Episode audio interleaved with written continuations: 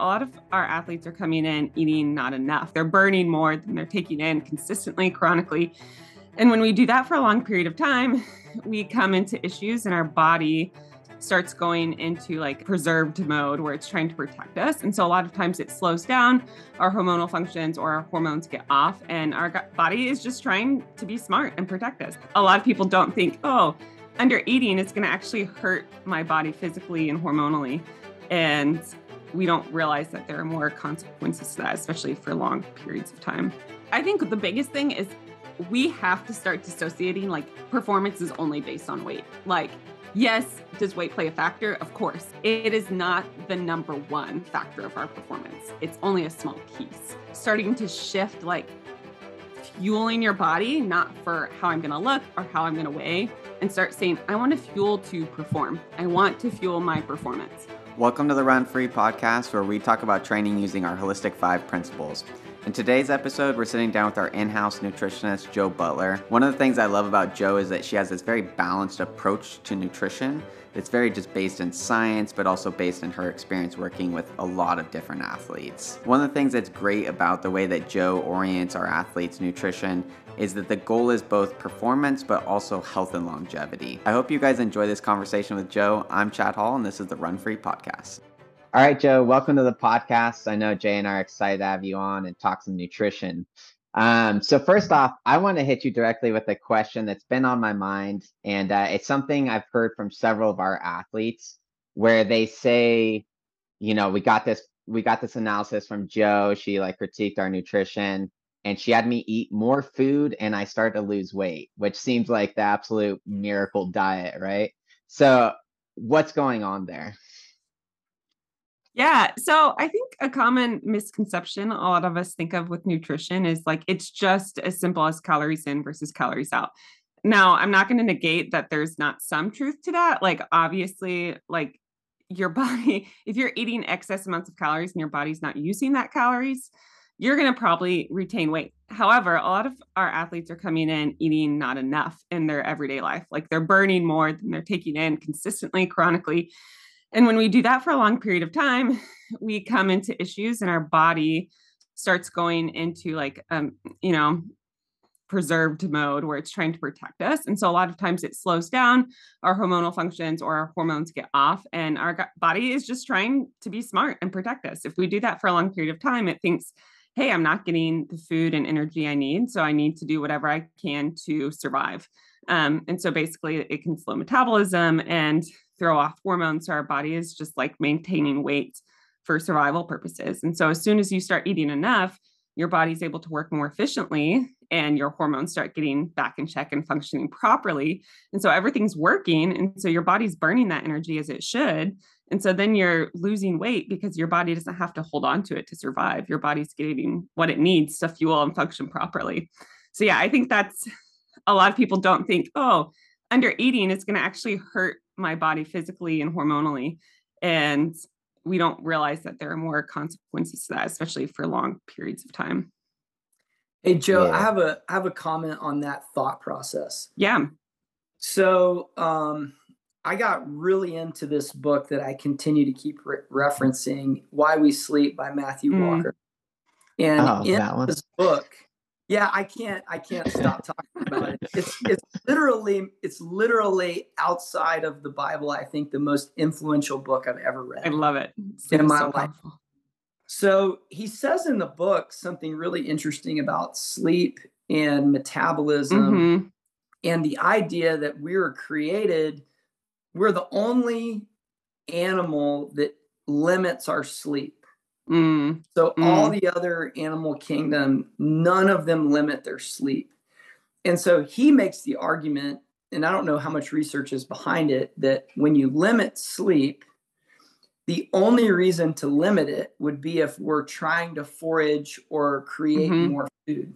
And so our body interprets that limiting of sleep, slows metabolism, and you hang on to more. So is that is that part of the equation that you totally. consider too? Yeah, I mean, sleep affects your hormones so much. And I think we don't realize that. And, you know, a lot of like my study into hormones is around athletes, but also just like functioning. And all of the things we've done in society to lose weight or to maintain function like affects that. And cortisol is one of the biggest hormones that are affected by all of these habits we've created. And you'll notice like cortisol also affects almost every other hormone in our body.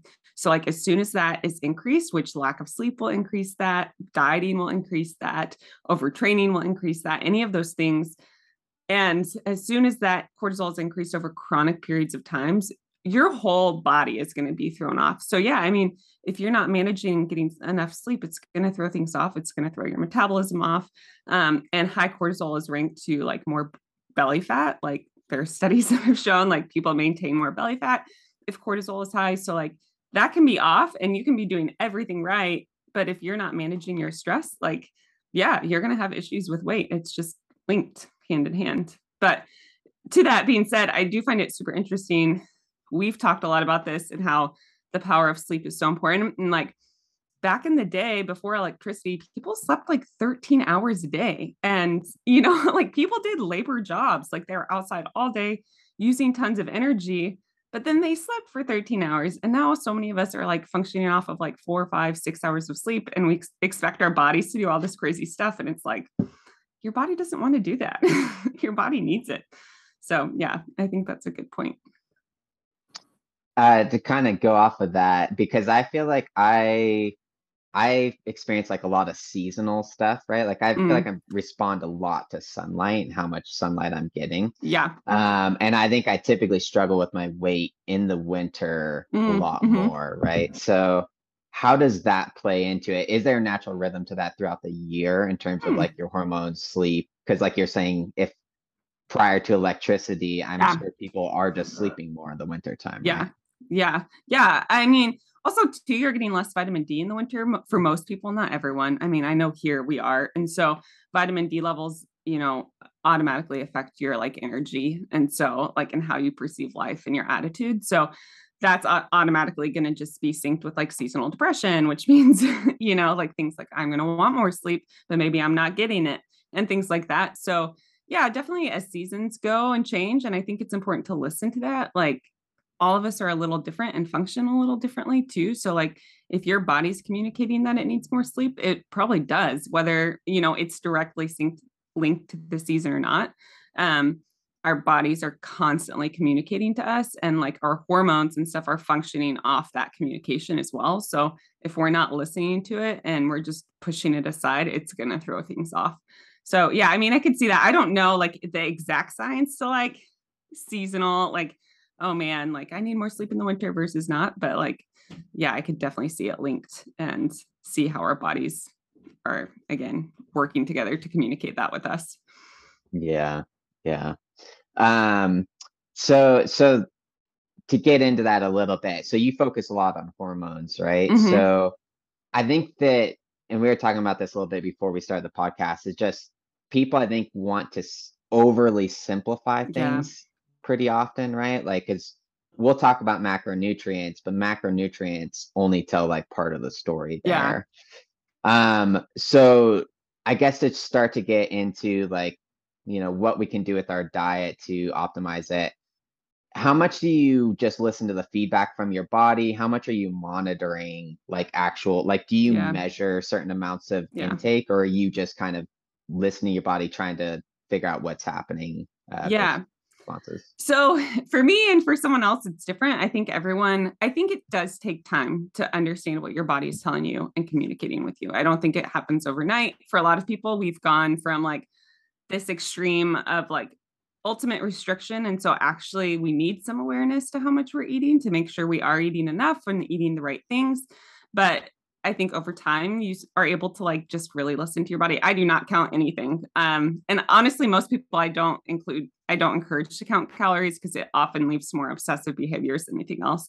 Um, there are other better ways to measure things like using your hand as a guide is really helpful. Um, and it's really accurate. Um, I I think it's like close to 97% accurate of like calories that it actually measures is just using your hand as a guide. So um you can get really accurate measurements versus like using a measuring cup or like weighing it or whatever. Um but I like really believe once you get to a point like you can listen to what your body's telling you and feel it really well and really ac- accurately. Like I think I did this once where I recorded what I did for a day just out of curiosity and then went and put it in and I was like, "Oh my gosh, my macros are like perfect." And I had no idea. I was just listening to my body and what it wanted. So it takes time to get there, but once you do, your body can be really communicative with you and like really tell you exactly what it needs. So that in terms of too, like you could kind of sense what types of foods, Yeah. like I'm craving protein, I'm craving carbs. Hundred percent. craving- Yeah. Yeah, like there are days like I crave a burger and I'm like, okay, I'm needing some adequate protein and probably iron, honestly. Like my body's like, hey, I need red meat to give me a boost of iron. I'm down fatigue train. And then there are days like I'm like, I just want sweet potatoes and carbs or meals like that where I'm like, okay, give me the pancakes and give me the potatoes. Um, or like I, you know, I love eggs. That's like a really good source of protein for me. And so things like that, or like when I'm craving fats, things like peanut butter and cheese. Um, you know, I have things that I I turn to and lean on. But yeah, you can you can figure out, and it's not just like macronutrients, but even micronutrients. Like when you're craving vitamin D, like getting outside, um, like my body will communicate with that with me. Like I've been inside all day and I feel down. I'm like, get outside and I feel 100% better. Um, so things like that, just tuning in and learning like exactly what your body's cueing with you. Um, it it works. It's awesome. Our bodies are super smart. Hey, I've got a question with that. I've got a friend who, uh, out of all places, lives in Palo Alto. Okay. He is a computer engineer, Okay. and and uh, I spoke with him a few months ago, and uh, he just he's like, man, I don't feel good. I feel down, and he's trying to run some and get back into shape. And we're just running through this kind of litany of questions. And one of the things we got to is he did not go outside Oof. for an entire week. What? Ooh. So What? he works he works 12 hours a day. Oh my gosh. home. Um, and he didn't go outside for a week. And he was Wow. like, oh my gosh, I can't believe I didn't go outside for a week. Wow. And so the reason I, that came to mind is what do we do when someone is no good at reading their body? There's no Yeah, signals yeah. that are coming out. Like, where, how do we get to that point where we Yeah. can't hear and listen? Do you have any thoughts on that? Yeah, for sure. Start small. I think that's the biggest thing. You have, like, again, we were talking earlier how so many people want to bite off so much at once. And like, it's very much, I want to go to this extreme. And that is not helpful. For one, it's not sustainable. Most people can't keep that up for long periods of time. Two, it's, it's hard to do. Like you were saying, you know, you're like, I couldn't fast for 14 days. I couldn't either. That's so hard. like that is so hard and it's so extreme, you know? So, and again, that's not sustainable either. So for people like him that are looking like, how do I start here? How do I even begin? Start small. Start with like put a reminder on his phone. Like, hey, Yeah. you're on your computer, you're on your phone, like something that you see every day. Put a reminder every hour. Stand up for three minutes, you know, even if it's just three minutes, stand up, go walk outside. Um, you know, I even think of people like that are starting to incorporate exercise. If you're going from zero, like I've never even walked, like telling them to go run three miles is huge. So, like, maybe go walk 15 minutes, you know, like, so starting with these small habits that they can build on and feel confident, like, they have to feel like they can confidently accomplish them. Otherwise, they're not going to stick with them. It's just going to fall off the bandwagon. So, like any of their nutritional habits, it's like finding some weak links and then, you know, trying to build from them slowly but surely. But it has to be attainable and it has to be small. Um, so they can build that consistency. Yeah, what's what's the balance I find with myself sometimes when I'm trying to create a positive change? There's a balance, especially with diet, because sometimes you know people do tend to jump into the deep Yeah. side.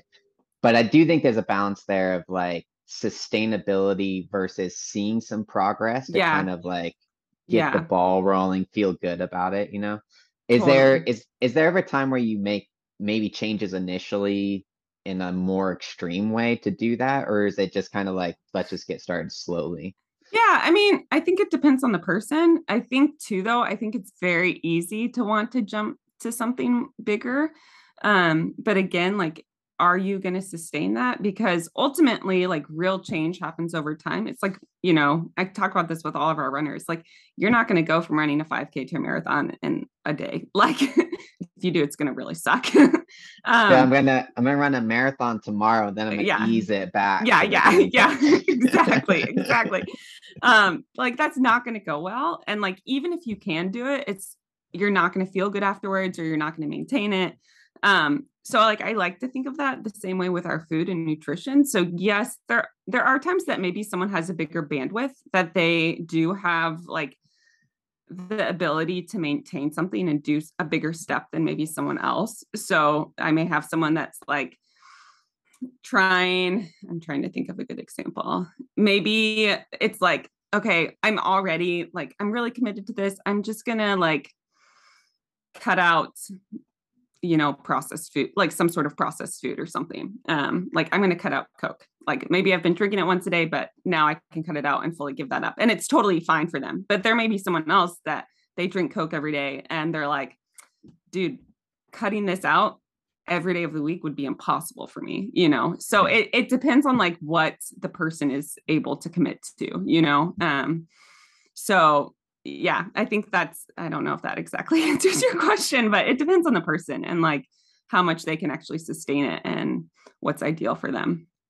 Yeah. Yeah. I could totally see that. There's a lot of factors that play into, yeah. you know, somebody's diet yeah. and how they yeah. relate to food and all those things. I mean, ultimately for me, it's never, it's very rarely worked out well where I just like like Jay was saying, if I and Ryan actually had done this where he fasted for a week after he finished the season. I forget exactly the reasoning why, but these extreme and we were just talking to Nathan Dieter who like came out of alcoholism yeah, and all this yeah. stuff. And like we I think it's very common for endurance athletes to trend towards yes. the extreme. Yes.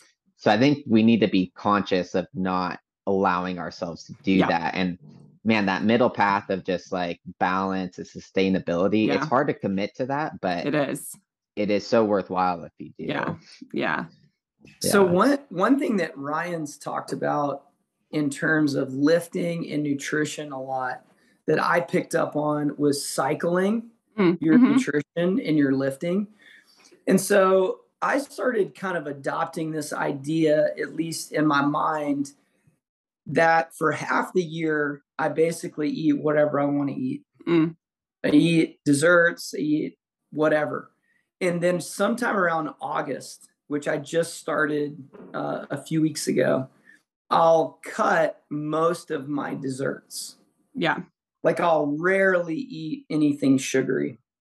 And what happens is the last half of the year, uh, through, I'll go to like March I'll lose like six or eight mm-hmm. pounds. Mm-hmm. And I don't change anything about my diet other than that one thing. Yeah. I just limit some of the desserts, not even all of them. Yeah. And so that's been my like middle ground because yeah. I've done before where I get on this like really extreme limited calorie, you know, plan to try and cut some weight and run fast. And I do run fast but I notice like my overall productivity, like I'm foggy. I can't get much work done. I'm a little bit short with, you know, yep. the family and the kids.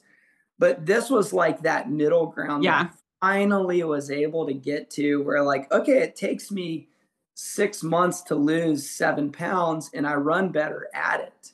Yeah. So, yeah, but I think totally, Chad, we, we are extreme people. 100% and it's taken me like 25 years to figure out what works for me. But hopefully the idea is like if we can get some of these nuggets out to our listeners they can skip the 25 year yeah. process and yes. maybe make it like a couple years. Yes.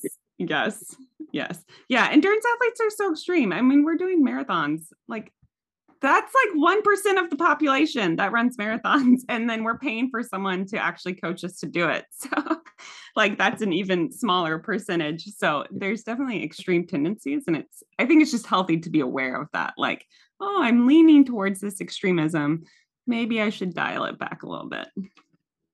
Yeah and that's a hard thing to do. I feel like um sometimes again we want to make things simple and i'm Mm-hmm. realizing as i get older like actually the hardest thing to do is to realize when i'm letting myself do that same Yeah. process all over again and just be like okay this is where we break the pattern Yep. and that's the hard thing to do Yeah. really like Yeah. i think it's it, to me honestly it'd probably be easier to go into the extremes of like Yep. fasting for a couple days and then like binging for a couple Yep. days Yep. rather than just like kind of That middle ground. the middle yeah yeah it is harder it's totally harder and our culture doesn't promote that either like i mean jay you were saying like people would like pick up a book or read an article and like people are also turning to social media. So like instagram people who have absolutely no education around nutrition are giving nutritional advice and people jump on that and it makes it even easier to like lead and tend towards those extremes because we're being saturated with information that doesn't encourage the middle ground you know?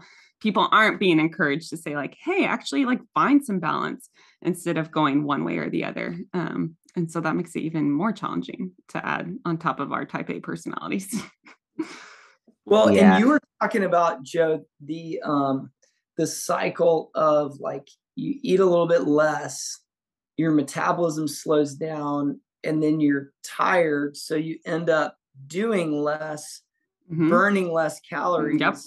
And I think that's a little bit of that insight into like a positive feedback loop of, hey, I'm going to sleep well. I'm also going to eat adequately. Mhm. And as a result of that, I'm going to be able to do my training well. Yep. But I'm also not going to be so tired that I can't do the yard work Yep. and can't take the dog for a walk yeah and play with my kids. Yep. And like at the end of the day, your activity level is so big yeah that if you don't eat, you now can't do that again. the next day. exactly exactly. Yeah. and also like it means like the more you eat the more adequately you eat the harder you can train. Like i don't think Yes. we com- comprehend that. Like when you're eating adequately you can run so much faster and lift so much heavier.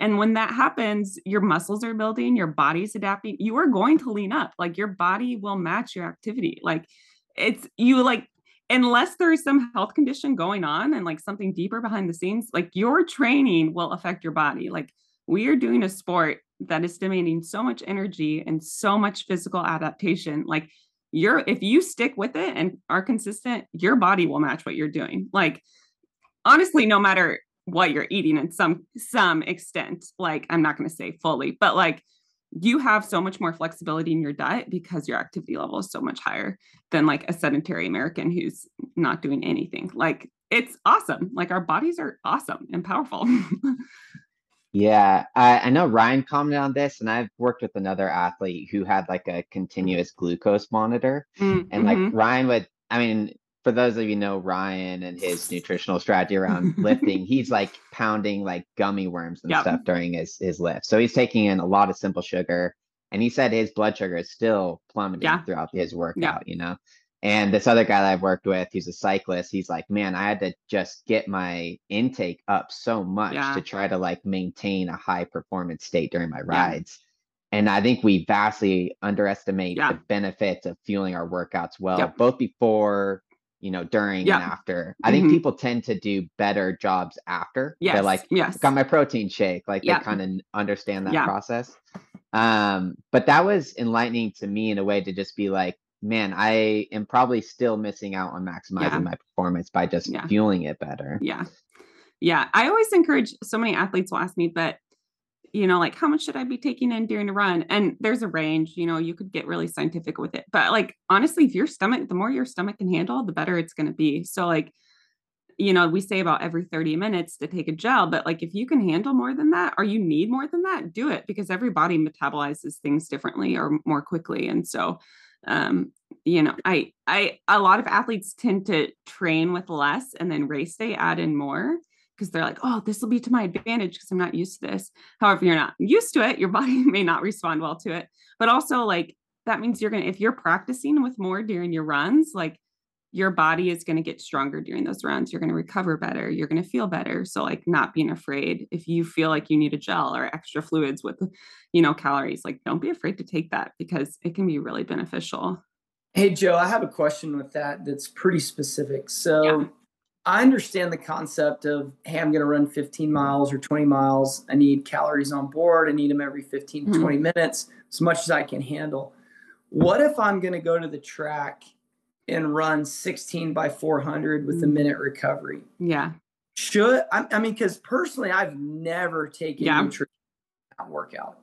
Like it's, you know, what 40 minutes yeah would it be advantageous to take during that that type of workout as well 100% for one again it's teaching your body like how to take in gels and like it's teaching your digestive system to take in stuff when your body's working hard which is really beneficial especially if you're an endurance athlete who's like i'm marathon training i want to build my stomach um but two like you're working so much harder than you would in like a threshold or just an easy long run. And so those cal- you're burning more calories, which means, you know, even in a shorter amount of time, which means we still want to replace those. And so for some athletes, they're totally fine and can do that pretty effectively if they eat well before and after. But I encourage a lot of athletes like have electrolytes. Eh, you should always have electrolytes on workout days. If you don't take them, whether they have calories or not, you should have electrolytes. But I would always take an I always take an electrolyte supplement with calories at least one, maybe two bottles during my workout days. And then honestly, I always have some simple sugars. So my workout days, I don't usually take gels. I take like candy, like simple sugars to help keep my blood sugar up, especially like halfway through my workout when I'm starting to feel it. And I'm like, okay, I need to replenish. Um, and like just simple sugar candy, Starburst, Sour Patch Kids, gummies, whatever. Um, or like if you want to go healthier routes, you can always bring like dried fruit and stuff like that. Um, but yeah, I'm so so so if I do that, if our athletes do that that are listening, what are what are we gonna feel? Are we gonna be able to do an extra rep? Is the rep gonna feel easier? Are we gonna run faster? Is the recovery better? Is it all of the above? What's yeah. The, yeah, I think it's a mixture of all of the above. I think you're definitely going to feel better during the workout. If if you ever crash in workouts, a good chance are well, either if you're not running too hard, um, but if it's like a maintainable workout and you're taking in, you finally take in some stuff, like you're probably going to feel much faster and stronger, especially through the duration. Like towards the end, you should feel much stronger. Um, but you're also going to, re- I think the biggest benefit in my mind is you're going to recover faster because your body's not going to be in such a deprived state. Um, your body, your muscles and stuff, your glycogen levels are up. So they're not just totally crashing. Um, also, if you struggle with like the mid afternoon crash, um, that could be something and you're you know doing your workout in the morning that could be something really helpful to practice with because if you're not getting enough in during your workout before your workout and after which it can be really hard to get in enough right after if you're not doing anything during um, you know like it's really common to feel an afternoon crash because your blood sugar has not been stable and so you're just crashing and burning hmm. that's that's so enlightening for the shorter workouts yeah no, I'm excited. I'm actually excited to try yeah. that. Yeah. Uh, and fuel. It's almost like you're fueling like a marathoner. yeah. During, totally. During your normal reps. Totally. Yeah. And I mean, 16 400s is a lot. yeah. It's a long, it's a long workout in the scheme of workouts. Yeah. Yeah. But when you compare that to 12 mile tempo, yeah. it's, it doesn't seem like it's yeah. that long.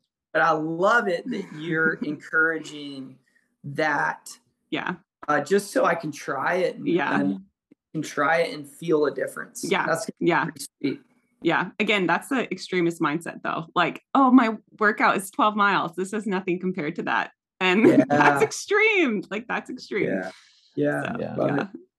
yeah. yeah. And I like um I always think about this how they did that study right where they showed that if you just swished around like a, yeah. a sugary drink in your mouth that you're you'd release more glycogen. Yeah and I always thought that was really interesting in terms it kind of changed my mindset of like I need to let my body know it's okay, right? Yeah. We're not gonna kill you here. Yes. We're gonna provide yes. fuel along the way. So I think even like a shorter workout, you're kind of reaffirming this mm-hmm. thing for your body of like we're fueling, we're taking care of you. Yep. And yep. I think that's translated to me into this thinking of this relationship with my body where I'm yeah. not trying to have like dominion over it, yes. And just force it to do what I want it to do. Like we're working together. Yeah yeah i think that's like one of the biggest mindset shifts that's helped me personally but also like some of the athletes i worked with is just like your body's working for you not against you. So like how can we work together to make this feel better? Because it's you're right. Like I think a lot of us think, "Oh, I want control over my body." And we're punishing it in many ways instead of like working with it to like help encourage the recovery process and our performance. Um, so that's that's really insightful to me. Yeah. Yeah, and that's such a common maybe it's a little bit of like diet culture marketing where mm-hmm. I feel like we mm-hmm. do have this tendency to like build this relationship with our body where we want it to be different. We want it to yeah. change and we're not always so loving towards it. Yeah, totally. Um which isn't yeah and like you're saying eventually that gets to our hormones and the way yeah. that we feel like it's kind of this cycle that can yeah. just it, be in a negative place um but i want to kind of jump into some like macronutrient stuff yeah. kind of like what we should be doing what things because like you said there is this intuitive process where you can listen to your body mm-hmm. but maybe we're not there yet and yep. we need to kind of be monitoring things a little bit more um, so I've heard you talk about fat on a number of occasions, and I think it's pretty misunderstood. And sometimes, yeah. you know, there's so many different diets that demonize certain parts of yep. the diet, you know. So what what's your take on fat and kind of the role for us as runners? Yeah, so fat is super important. if you want to fight inflammation and keep your hormones functioning, you need to keep fat in your diet. Um, so I think there is a lot of misconceptions around fat, and as runners, I think we prioritize carbs a lot and we think protein for recovery and so then fat's like on the sideline here like oh what about me um and especially i will say this especially for women like women sorry we were created to make babies our bodies are functioning with the purpose and hormones are functioning with the purpose that we need to reproduce produce breast milk and support another human life. Therefore, we need extra fat to do that. Fat is super important to that. Um, and it's super important both for men and women for our hormonal function. Like it plays an essential role in making sure our hormones, specifically our reproductive hormones, are working well, but also like hormone signaling to your brain are working well as well. Um, because it helps all of you who have struggled with cognitive function. Good chance there, besides under fueling, you're not getting enough fat in your body because fat directly is associated with brain function. Um, so, like if you get that brain fog or feel like you can't focus, um, good chance your hormones um, are lower than they should be, and that's causing your brain fog. And um, so they play a certain, you know, specific role towards that, but also like fats help fight inflammation. So when you are training hard and working hard, and if you're not eating fats, you are not fighting inflammation. So if now if you're eating processed fats, it kind of works against you. So like canola oil, soybean oil, those things that are highly processed are going to kind of add inflammation. But things like avocado, um, coconut oil, um, grass-fed butter, and um, like olive oil, those things are super helpful to fight inflammation. So when you've been working hard and pushing your body, you want to fight that inflammation in your muscles so they can help recover more. So it, it's multifaceted, but specifically with hormones and then the you know anti-inflammatory response to help your body recover and heal nice yeah and so obviously there's i feel like fat and, and all our macronutrients i think there's certain timings that are most beneficial right yeah. so obviously we don't really want fat like right after workout we don't want to like slow down the digestion right but in terms of are you getting the most are you getting most of your fat in your meals like where are you getting most of it yeah I would say in your meals, and I I would actually kind of bust that myth there. Like actually, oh, it, it doesn't. yeah. So it it itself is slower digesting, but it doesn't necessarily slow the digestion of your carbs and protein. So those things are going to break down like they need to. Now, if you're eating a super high fat meal, is the digestion process maybe going to be a little uncomfortable? Yes, after a workout or before a workout, totally.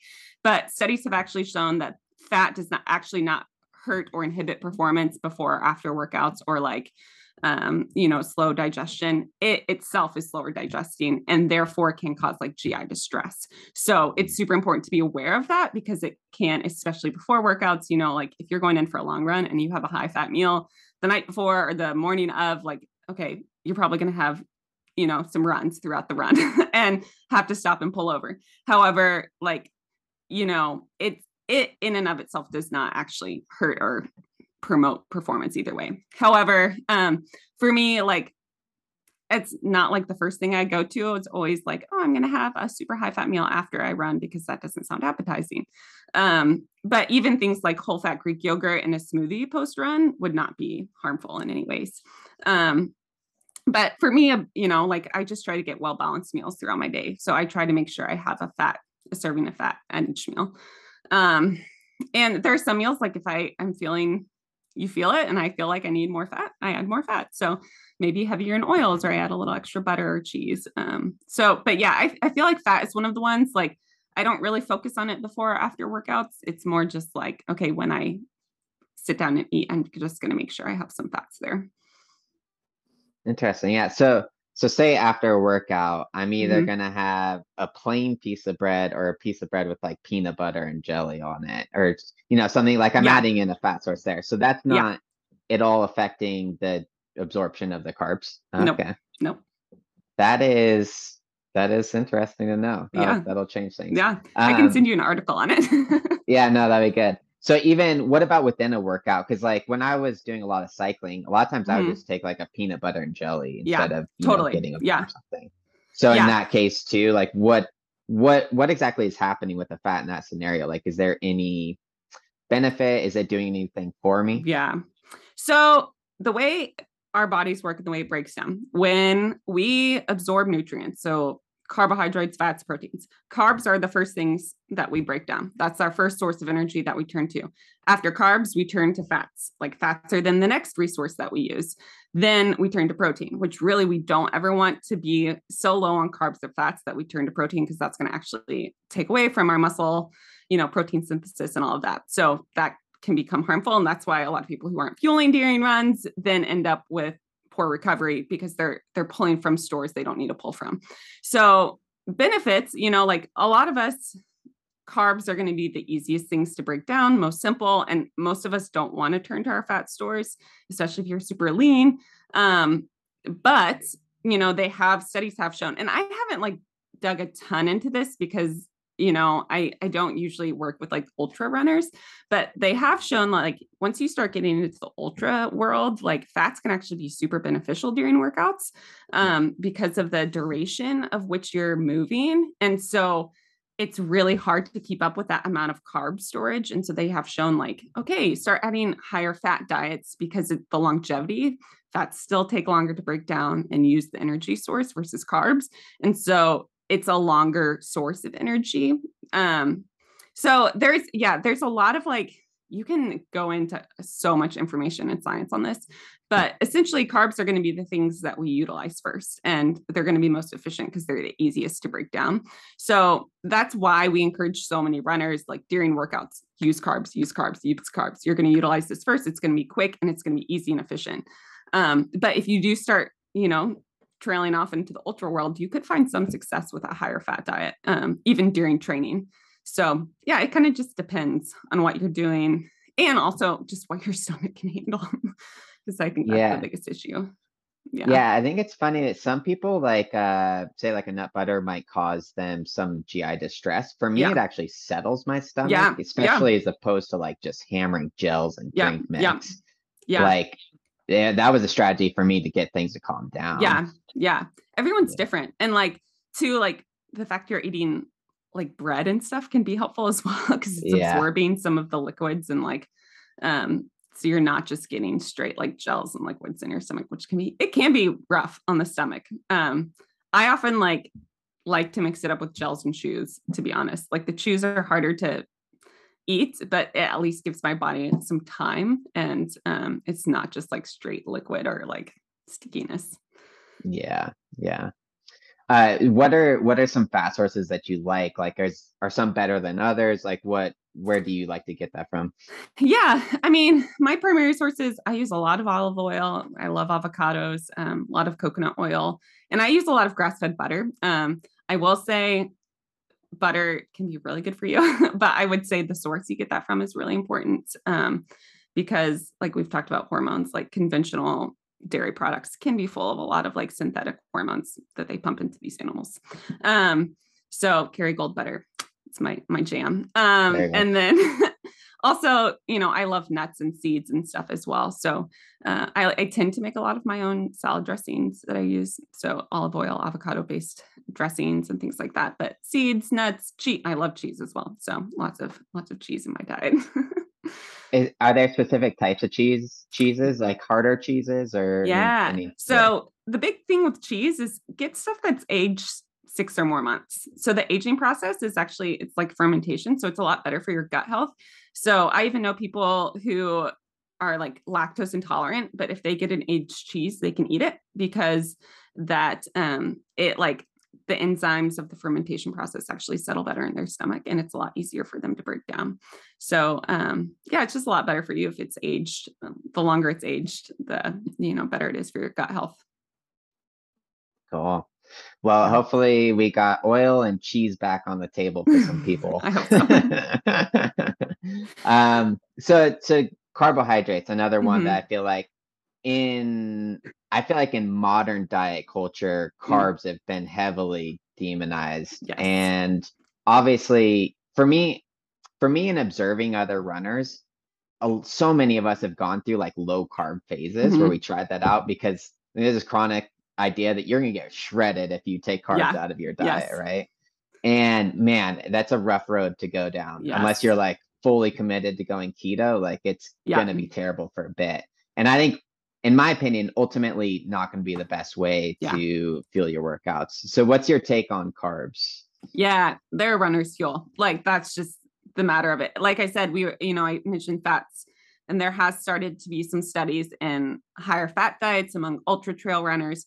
But for most runners, like the studies have shown, if you are like the furthest you're running is like a marathon, like you need carbs should be your primary source for almost every single runner. Um, and that means 50, about 50 to 60% of your diet. Now, I will say what is hard when people are seriously overweight and they're getting into running, and it can be really hard for them to like balance blood sugar and start losing weight on a higher carbohydrate diet. So I always like kind of like to encourage people if you are on the heavier side, don't increase mileage super high at first and keep a more well balanced diet. Um, because the more mileage you do, the more carbs you need. And it can be hard. It can be really hard to lose significant amounts of weight on a really high carbohydrate diet. Um, you know, over long periods of time. A lot of people do it and do it well, but if your body's not built that way, it can be harder because there are a lot of people who are heavier set need a more balanced diet. Like that's what their body craves, the way their body is built. It's just like, hey, I do better with a higher protein, higher fat, and more balanced carb diet. Um, so when weight loss is your goal, just know like it can be a little challenging. But as a runner, and like if performance is your main goal, like you need to eating a high carbohydrate diet with 50 to 60% of your your diet and carbs.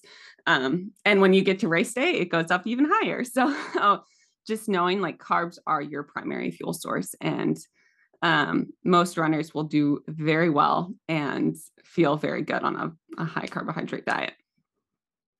So, with the weight loss part, is that just because it's easy for our body to convert uh, carbs into fat? Like, what's what's the reason why that kind of yeah. creates uh, some difficulties? Um, so, some of it is just how our body metabolizes things. So, again, it depends on the person. Now, if you are naturally a lean person who just tended to gain a little extra weight, so we have three different body types endomorph, ectomorph, mesomorph. So I believe it's, I always get endo and ecto flipped because they're so similar. Um, but I think endomorph is like tall, long limbs, lean body, natural build. That doesn't mean they can't get overweight, but naturally they have a thinner, um, narrower build. You have the mesomorph, which is like the athletic build. People are super muscular. And then you have the I'm into whatever. The last one is um like a bigger, shorter, stockier, like you're gonna just be a heavier built person. And because of that, our body metabolizes different nutrients a little differently, just depending on who we are. Um, you know, so I think yes, ectomorph, the tall, lanky people, um, often like most distance runners, are going to tend to really do well with a higher carbohydrate diet. Their body's going to metabolize that well and feel good doing that. However, if you're like an endomorph and you're stockier build and you have the shorter limbs, a higher carbohydrate diet is actually probably going to work against you. So even if you are running, your body is not going to do as well with those carbs. So you're going to maintain a little extra weight. And so they are actually going to feel and fuel their body better with a little higher protein and higher fat diet. um, just because of their genetics. And it's just how their body metabolizes those nutrients and how they, you know, maintain a healthy weight. It's just how it works. Um, so, you know, again, it just depends on the person. And like we have athletes that come in and I ask, I ask all of our athletes, like, what's your body type? Because that will affect their macronutrient levels that I adjust for them. Cause some are going to do a little better with, okay, you're super tall, lean, limb, lanky you may need 60% carbs in your diet then versus someone who comes in who's like five four, they're 200 pounds. They're like, dude, this is just how I'm built. Um, you know, and that would be like, okay, well, maybe you need a little higher protein to like just help your metabolism work and function and keep your body at a healthy weight for you. So still with that though, with any of those three body mm-hmm. types, you're still recommending to fuel around the workout and during the workout yes. with hydrates because 100%. not having that on board oh man you're yeah you're, you're gonna you're gonna hate it you're gonna feel yeah. like crap yeah so yeah still before you prioritize carbs and a little bit of protein during carbs carbs carbs carbs during workouts and then post workout it's carbs and protein that you want to prioritize so if if you are a little bit more on the protein and fat mm-hmm. side during your normal diet mm-hmm how quickly is having some carbs on board going to be felt? Like, do you need to back that up two hours? Does it need to be the day before? Can it be 30 minutes before? Like, when are we starting to think, hey, I've got to work out. I need to get a little bit more on board carbohydrate. Yes, yeah. I would still think the day before, like you definitely want to prioritize it, give yourself some time. Um, you know, and obviously the meal before you run. Um, and I would encourage even those heavier built people, like you still want to eat before you run. Please eat before you run, like within, you know, that two hour range, two hours to, if you have a stomach that can handle it, 15 minutes. Um, and during those times, you definitely want to have a higher carbohydrate diet um, and prioritize getting in those carbs. Now, that being said, you may find afterwards, like, okay, maybe I need a little more protein and fat throughout the day, you know, after the workouts. Um, but definitely around workouts, you have to be prioritizing those proteins and carbs, especially carbs. so, so is most of the adjustment happening in meals? Like where, where are you yeah. lowering the amount of carbs? I would say in meals would be your biggest area, just on like a daily basis. Is kind of to think about that. Like think about your average diet and what you're eating. You know, if you are someone who's a little heavier set and you have a bigger build, um, you know, you're probably going to be that person who's going for two servings of protein, where someone like, you know, Chad or I or Jay may be grabbing the extra carbs and we're like, oh, I just need these carbs for energy. You may be like, oh, dude, I just need that extra serving of meat and like go for it, you know? So, like, and that's too when you'll start learning and listening to your body about what your body needs. Um, because your body will learn to communicate and depending on how you're built and what your genetics are like like your body will tell you what it needs. So don't feel like the pressure to be like oh well this person's eating this so maybe i should eat that. Do what works for you and what fuels your body best. Your body will tell you what that is. And i find a lot of it and especially when you start getting into athletics your body really is good at communicating like oh i really I'm feeling this extra serving of XYZ. And it's usually, you know, just what your body needs in that moment.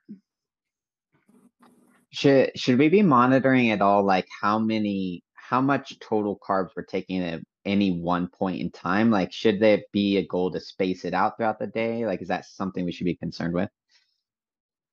Um, you know, except I, I would say around workouts, you definitely want to make sure you're getting in. You know, I always tell people before workouts, you want around 150 calories at least, at least primarily carbs. So think of that. And then post workout, like the biggest thing is, um, you know, we say a three to one ratio between carbs and protein. So a good example of that would be, let's say 60 grams of carbs, 20 grams of protein. You can do that through a shake. A lot of times, a good example is like chocolate milk is a good ratio of that.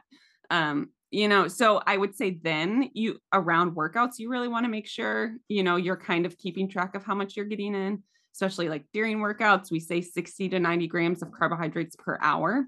Um, so that's kind of a good reference range if you're wanting to get a little more nitpicky. Again, realize some people are going from nothing per hour. So getting up to 60 grams would be a ton.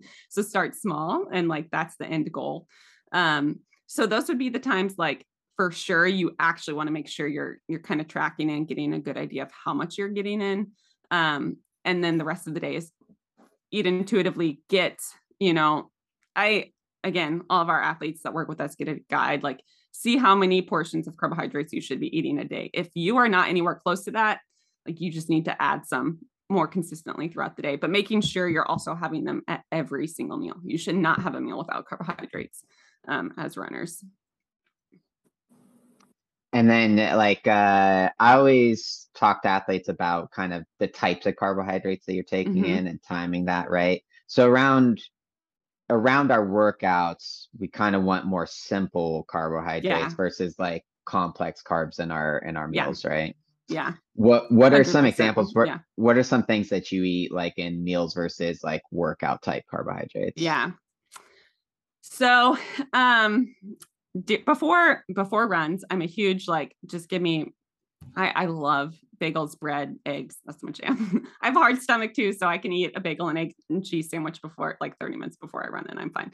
Um, but I always st- stick with like that's the time before workouts, after even after workout, like right after workouts, like white breads. Don't go for the super hearty whole wheat flaxseed breads like get your white breads in if that's what you enjoy. You know even things like people i know a lot of runners who like graham crackers there's like honey stinger waffles um, even like simple fruits like bananas be careful with some fruits because they're sometimes not as great for digestion like stay away from dates right before you run or like prunes like that's probably not a great option.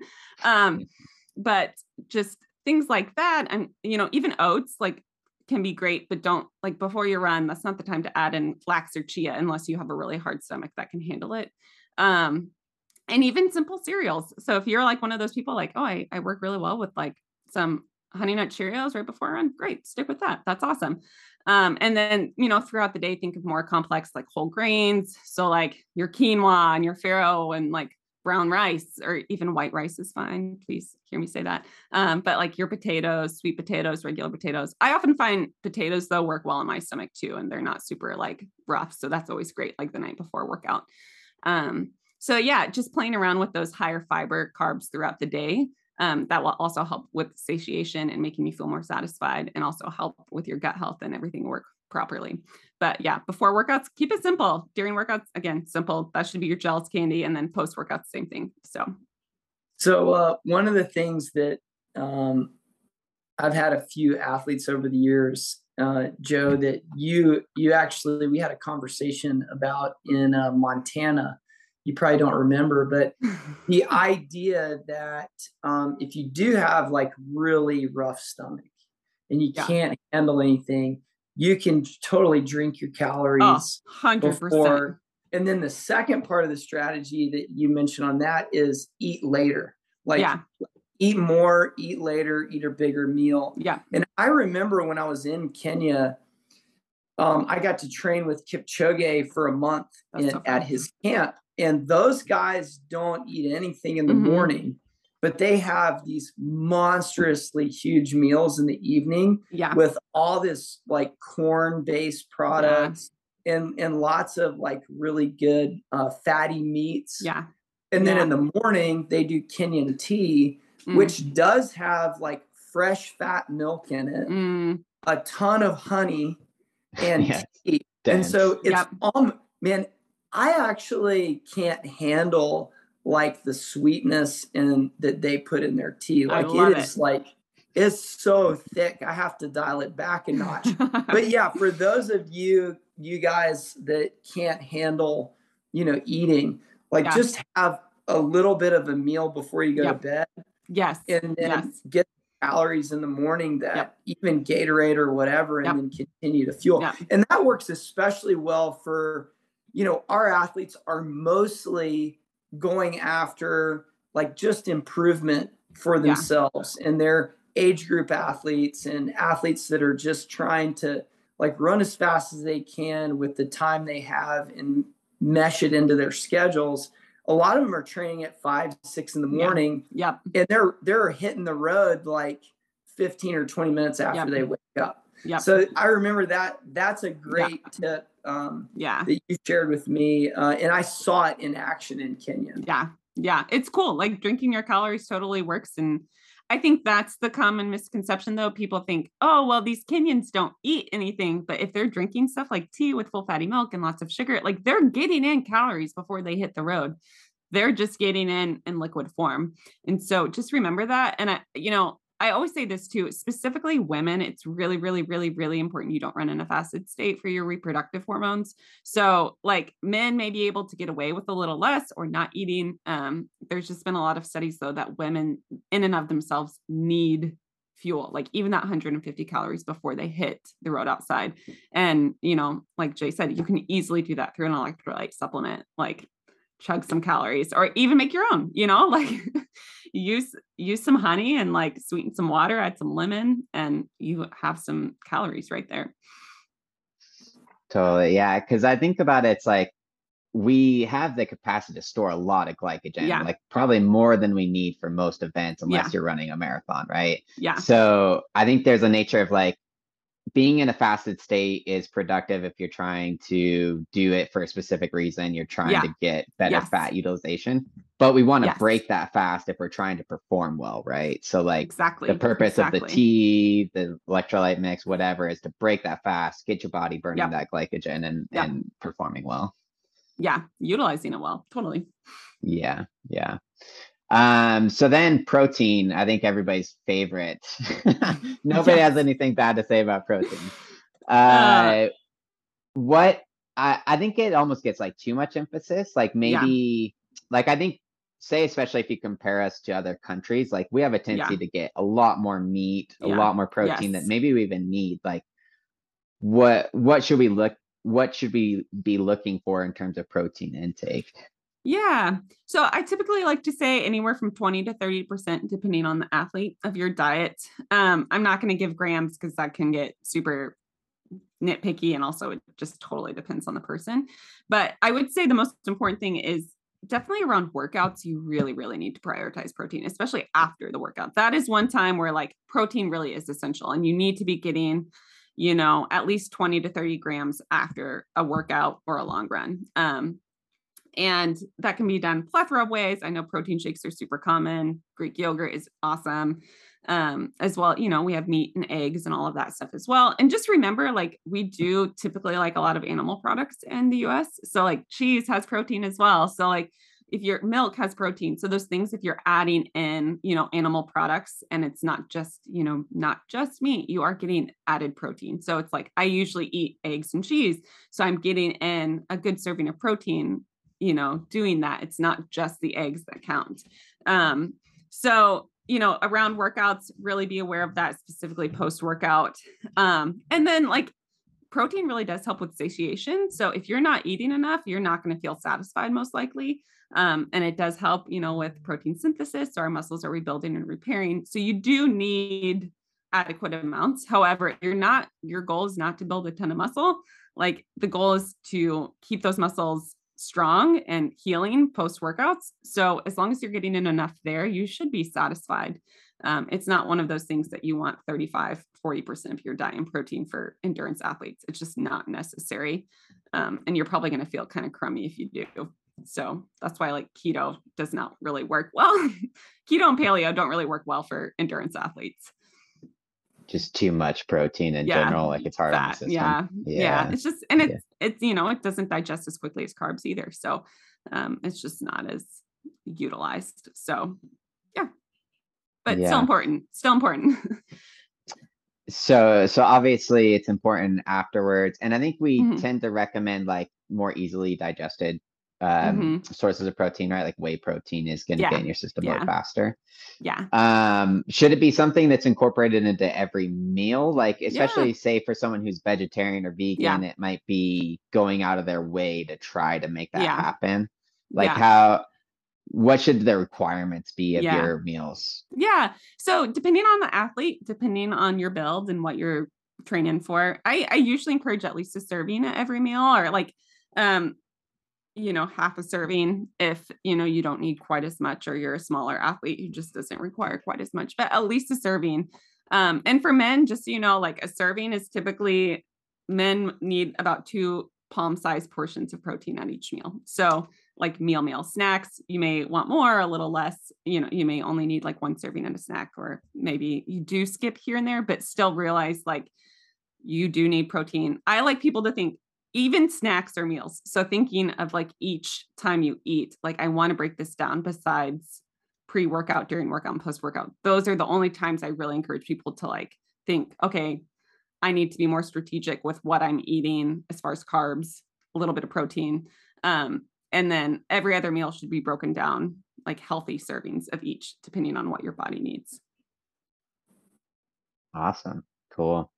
Uh, so you've taken in like we've done we do this pretty extensive process of taking in athletes that includes uh, analysis of your nutrition. So Joe, you've probably looked at like hundreds of these by now, right? Mm-hmm. So what are some of the most common things you see in there that people maybe are not doing correctly and then we adjust going forward? Yeah. Uh, number one, not eating enough. I think that is the number one thing I see. Most of our athletes are under eating. Now, I will say depending on how we log this stuff, maybe they're not eating, they're eating as much as we think. But from what I see, I would say the biggest thing is athletes eating under 2000 calories, guys. That is not okay. Even if you're a tiny person, like who's five one and super little, like you still probably need at least around 2000 calories a day if you are running consistently. Now, if you're just walking and not doing much ac- actively, like that's a little different. But if you are running four to five times a week, or more and then lifting on top of that like 2000 is usually like the minimum of what i like to see people at. And we see athletes up to like five six thousand plus calories depending on who they are. Um so i think that's the biggest thing i see and that can be hard for a lot of people. So again eating more frequently can be really helpful with that. Um and then you know i think again just kind of common misconceptions of like i see a lot of athletes that are really restrictive so they eat super super healthy and with that, it makes it harder to get in like more calorically dense foods, which is important as an athlete. So, like giving yourself some freedom to, like, oh, I'm going to eat these simpler carbs or I'm going to eat a little more fat um, to help their body. Like, I see a lot of athletes that are like, no, I'm going to eat skim, you know, Greek yogurt versus like full fat Greek yogurt, which is actually super helpful. And it provides more, more fat, obviously, but that helps our hormonal system. Um, and so things like that, like taking away that restrictive mindset and realizing, oh, I have a lot more freedom in my diet than what I think. Um, and yeah, I think those are like the two biggest things I see. Um, and people just not eating frequently enough, people only eating like two or three times a day, where as like we were talking, like you're like, I'm hungry every two hours. Yeah, that's your body communicating you need to eat. So like eating at least five to six times a day. And there are some people that need to eat like seven or eight um, times a day to keep their blood sugar stable so they're not dropping and crashing throughout the day. Interesting. You know, so, I, yeah. I almost feel like we need to uh, create some type of like support group for uh, nutritional issues because I've even found myself like, you know, okay, I'm going to try and, you know, get a little bit leaner, run a little bit faster. And so you know, I fight the thought sometimes of like, all right, I'm going to do this workout. Maybe I should do it a little bit calorically under so I can yeah. lose a little bit. And then it's like, and it's like, uh, okay, I didn't have quite as much for lunch. Maybe I'll just wait and skip my snack yeah. until dinner. Like, what what would you say? Like, what do we need to do to to like get ourselves in the right yeah. mindset? Because Chad, I know we've talked about that too. Like, that thought process of ah maybe I can just maybe I can just kind of cheat a little bit, get a little bit of an advantage here. Yeah.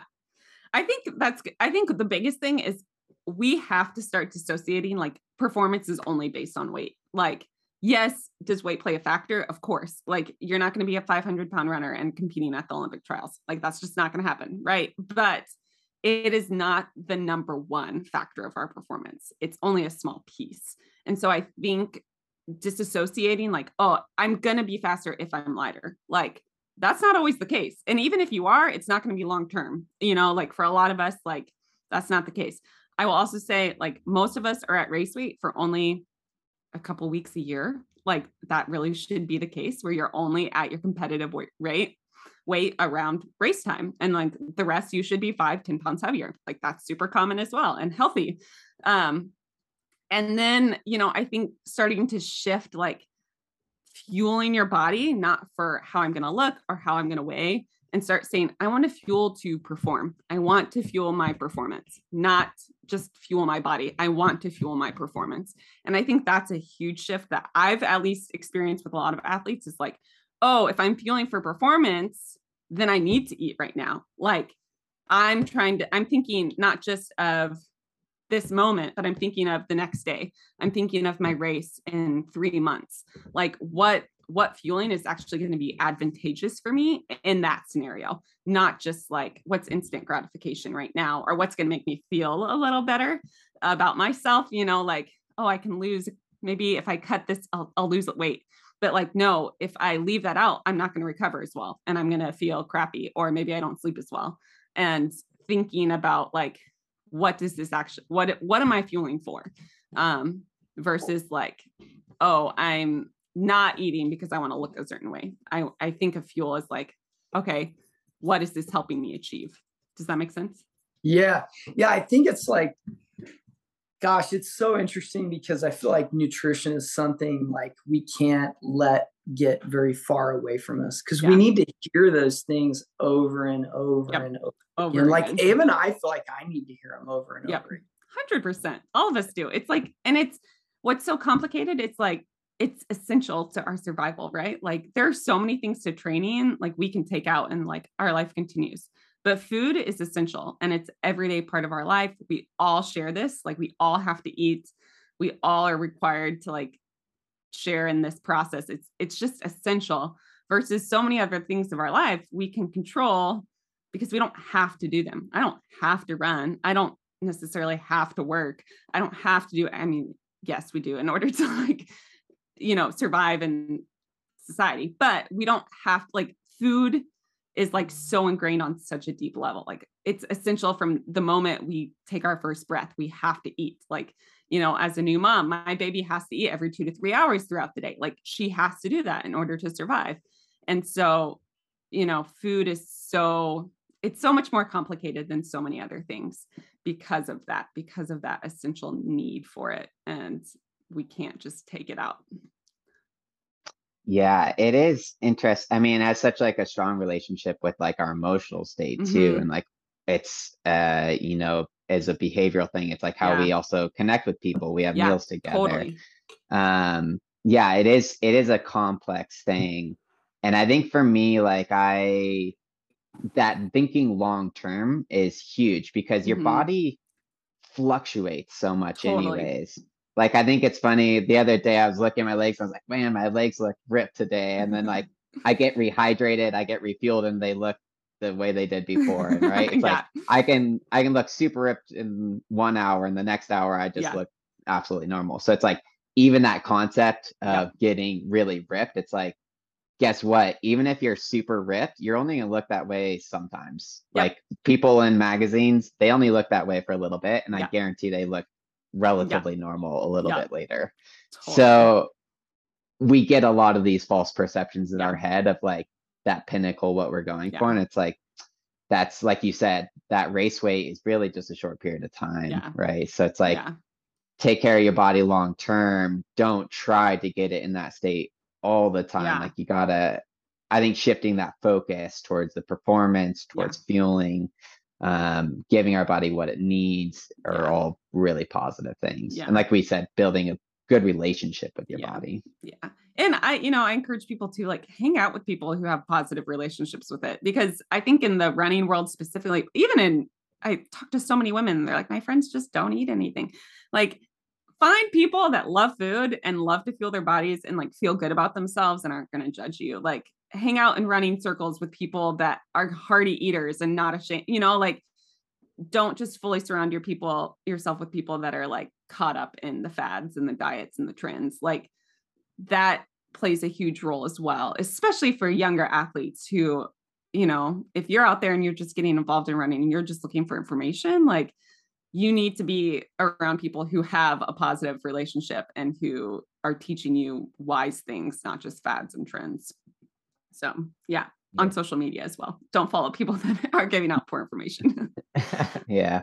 What's your take on um cuz I feel like that as I got older was a thing that I realized is there's there's been these like sort of stereotypes about like the super focused athlete who's mm-hmm. like doing boiled chicken and yeah. steamed vegetables, right? Like no flavor. Yeah. Don't get any enjoyment from your food.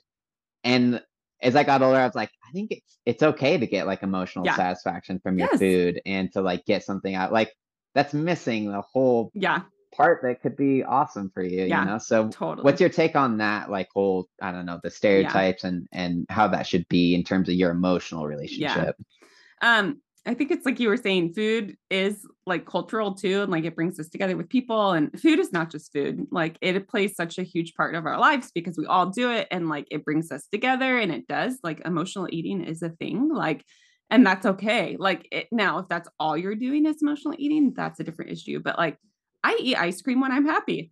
That's great, you know, and it makes me happy. Um, you know, and like there is we we can't neglect that our bodies are not just physical beings, they are emotional beings as well. We are relational beings as well. All of these factors play into our bodies and we can't dissociate that. Like we have to realize it's a whole picture. And when we try to dissociate that, that's when we have issues like and that's when like we be, have like restrictive patterns or obsessive patterns or you know behaviors. And so it's important to realize like they go hand in hand and we can't separate our mind and body which i think a lot of us want to do. We want to separate that emotional mental state from our physical state. But like a lot of the people i work with i'm like if you're not doing well mentally and happy and like enjoying life like that's going to throw off everything as well. And so you can be eating perfectly and doing everything right, but maybe you're not performing well. Maybe you're not losing weight. Maybe you're not happy and like feeling good. Maybe you're super tired. And it's not because you're not eating well, it's because you're not addressing the other issues as well too. So I think it's super important to realize like food does play a role in that. And so we're not just trying to teach food is fuel. Like, yes, it is fuel, but like it is more than that. Like it is there to provide us satisfaction, there to provide us with relationships. It's there to, you know, provide some emotional satisfaction as well. So um yeah, we we need to think of it as a little bigger because it does play such an integral part of our lives. Yeah. And I like that in terms of like when you embrace like the complexity of it, I think it also allows you to have some grace towards yourself mm-hmm. and potential issues you may have. I mean, like, yeah, this is kind of a hard thing to manage. Yeah. And it can get out of whack. And then you you allow yourself to realize, you know, where you're doing it, where you're doing or how you're doing it the way you are, and maybe what yeah. changes you want to make. Yeah. And again, back to like our holistic program it's yeah. like just looking at it in a holistic way of um you know what are all the factors that are yeah. playing into it? 100% 100% yeah. yeah. So so to get back to the whole nutritional thing of uh so we've gone through all these macronutrients uh obviously there's a lot more to it. Yeah. What other sort of things should we be looking for in terms of micronutrients um, you know, other things that we should be trying to get into our diet. Yeah. So micronutrients are often, I think, diminished. I think also too, as extreme people, we are creatures of habit. I don't know about you guys, but I am. I like my routine and I like doing the same thing every day. Um, and I think a lot of runners can eat the same thing every day because it's easy and convenient. And that is okay to an extent. However, we can often miss out on a lot of the vitamins and minerals and phytonutrients that are super important to us um, and our bodies properly functioning and feeling good. Um, so, adding variety to your diet with your fruits, vegetables, grains, legumes, meats, like all of that is super important. And that's going to help you feeling better, focusing, and like your body's going to be able to recover better and just your vitamins, minerals, we're not going to struggle with many deficiencies.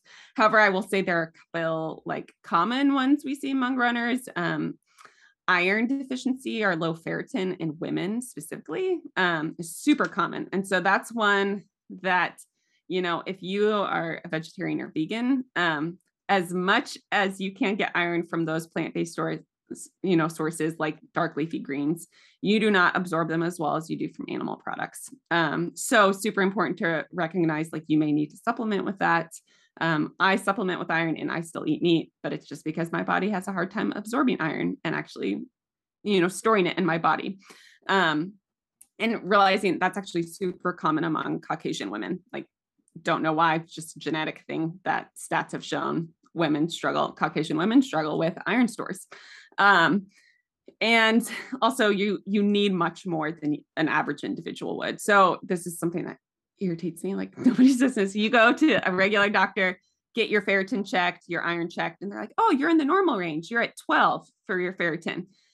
An athlete a female athlete at least let's use me as an example. I'm 30 um you know healthy active and my ferritin should be at like 60 or to like 120, I think is like my range of optimization. So you may go to a doctor and they're like, oh, you're totally fine. You're at a 12. For an endurance athlete, that is extremely low. And you're going to feel like crap on your runs if that's where you're at. So realizing too that your needs shift as an athlete for a lot of those micronutrients and those vitamins and minerals and being, you know, I encourage people to get like blood work done with specific like athletic blood working tests like Inside Tracker. I think there's another one. I can't think of what it's called. I know there's another one around here. Um, and making sure your biomarkers are in the right range so you can optimize that because it's super important to make sure for your athletic level and um, your age and gender that you're in the right right range. Um, so yeah, but the biggest tip there is like variety is really key. Um, and that's not just like with fruits and vegetables. Think of your grains and your animals and the different types of food you eat. Be willing to add some variety so you can manage that. Mm. Do you do you do a lot of different recipes then? Because I feel like that's kind of the hang up for me. Is just like, you know, I get a new recipe and I'm like, oh, yeah. I gotta go buy all these spices. Yeah. like, there's all these yeah. hang ups, you know, in terms of totally. adding in variety. Like, totally. Any tips there? Yeah. So biggest thing like fruits and vegetables are a good one. Shop seasonally. Um, I always like to encourage people like what's in season right now, um, because that's gonna add variety to your diet right away. Um, but also like you know, always the suggestion I give is like go when you go grocery shopping, pick up a different like fruit or vegetable each week, like something that you didn't have the week before. Add, you know, start really small. Like you don't have to make it super complicated. Um, grains last a long time. So keeping a variety of grains in your house is really helpful. You know, always you can always buy like canned legumes, you know, beans, stuff like that. Um, so to add variety there. And then you know things like meats you can always freeze so um, having a variety of meats in your freezer to keep on hand i know that's not always the easiest um, but also like i know convenience is a huge thing and so people are like how do i do this conveniently um, frozen fruits and vegetables are great for you like you can buy that stuff and it is easy and it's cheaper than a lot of fresh ones so like keeping that kind of stuff on hand where you can just like either you know steam them or you know whatever it may be, throw them in a smoothie. Um, that can provide some extra options as well. Uh, so yeah, you know, start small. Don't overwhelm yourself with like, you know, having a ton of different stuff and like choose one different recipe a week. You know, like if you're like trying to figure out something new, you know, um, that way you're not like, oh my gosh, I don't have any of this stuff. Um, hopefully by the end you have some extra spices and stuff to add some variety. But yeah, um, yeah, add things into your quiver. Yes. Uh, no, that's great. Uh, in terms of fruits, some people are very concerned about the sugar content in fruits. Uh, what are your thoughts on fruits? Is there any certain way that you should be taking them in? Like, what? How do you go about your fruit intake? Uh, I love fruit, and I hate when people say you shouldn't eat fruit. Or I worry about if you have again. I think too something I haven't mentioned this, but like if you haven't a lot of our diet culture is built on certain disease. It's built on providing like better health to certain demographics. Like all of these diets that we've heard of are li- like keto. It's all based on like, oh, someone with a certain specific disease was given this diet to help make either cure this disease or help um, manage this disease or prevent this disease. Realize like all of these different things are really focused more on like disease central diets. And so we're coming from an athletic diet where it's like you don't really need to worry about the glycemic index unless you have some certain health condition that you know you need to monitor your glucose or you struggle producing insulin so things like that it's like this fruit your body's going to absorb it well and do well eating it so you don't really need to worry about that again unless you have certain health issues so like fruit is a great source of vitamins minerals Um, natural sugar. So, like we talked about carbs, they're super important. It's a great thing to help fuel your runs and help you feel better. Also, provide just a variety of different carbs. Um, and like they they taste good. So they're good for you they taste good and they help fuel your run. So like i just encourage people not don't worry about fruit. I eat so much fruit. Like that is one of my huge carbohydrate sources um because it settles well in my stomach and i feel good with it and it helps helps me perform. So so i had a lady one time say uh about bananas to me. She said um you know, I learned bananas have so much sugar in them. They're just pure sugar. And so I quit eating bananas. And ah. so, so like break it down. Like, what are we talking about here? What's the difference in the sugar with fruit and the sugar that, like, like she said it in a way that was like, it made it sound like having a banana was like taking like three spoonfuls of sugar and just stuffing uh, it so funny. Well, just you know, all carbohydrates are broken down into sugar in our body. It's just how it works. So that bread you're eating, those grains, we break them down and our body processes them. Um, glucose, hello, glucose is a sugar. Um, so obviously, refined sugar, which is highly processed, and all the nutrients are then zapped from it. Which, if you've ever had like molasses, friends, is the excess sugar from the refined sugar and it has actually all the nutrients in it. So like it's got it's super high in iron. So like that's why a lot of people will be like, "Oh, let's use molasses. This actually has some powerhouse nutrients." It's because it takes all the good stuff out of the other refined sugars. so refined sugar is just kind of zapped with any nutrients versus like fruits and you know any natural food that has sugar in it is going to be beneficial with vitamins and minerals for your body. It's going to be natural. Natural is so much better. Whole foods are going to be so much better than highly processed foods. Let's just be honest. That's how it works, how our bodies work. Um, and again, it's a carbohydrate source. So it's providing you with energy. And us as runners, we need those carbohydrates. So, yeah, maybe we break it down a little quicker because it's pretty simple to break down and it's not as complex as something as like starchy grains or like starchy vegetables, but our body's still going to utilize it for energy and it's full of nutrients. So, why so, run away from that? So, what you're saying in my mind, I'm interpreting this as three spoonfuls of sugar is more guilty by disassociation from other nutrients than it is the fact that it's sugar. Yeah. Because we got to have the sugar. Yes. So yes. to that lady, if I were to say, hey, here's the reason a banana is still good. Yeah. I could say banana has fiber in it. It's got mm-hmm. potassium and it. it's got vitamin C. So now we have this concoction of goodness yep. with that sugar that you're going to need. Yep. Okay. Cool. That I just wanted some ammo for that uh, yeah. next the, the yeah. banana comes yeah. up. That's like maple syrup too. I will say that maple syrup has 26 vitamins and minerals. Again, now granted, you're not going to get all of those 26. They like absorb a ton of those in like one serving of that. But just so you know, like it's not the end of the world. It's a natural sugar that has actually nutrients to it. So cool. Yeah. And to that point of like the banana glycemic index, all those things around sugar, because you see that all the time. They're like, mm-hmm. I, will see it on Instagram. This piece of bread yeah. ex- digests exactly like sugar or like potatoes yeah. or all these things. Yeah. How much should we be concerned about spikes in blood sugar? Is that something that should be aware of? Does it have adverse effects on our health?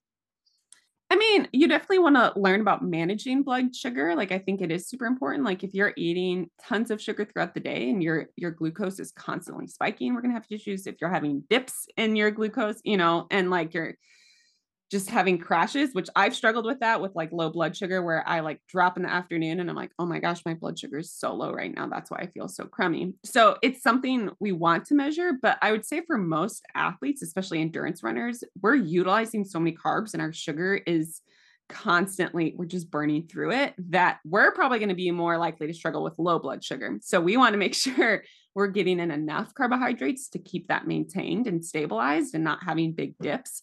Um, now, again, if you have other health issues like you know you're struggling with insulin levels or you're seriously overweight and struggling with blood sugar like spiking then yeah maybe be a little more aware of how much you know sugar you're taking in through like simple carbohydrates or even fruits.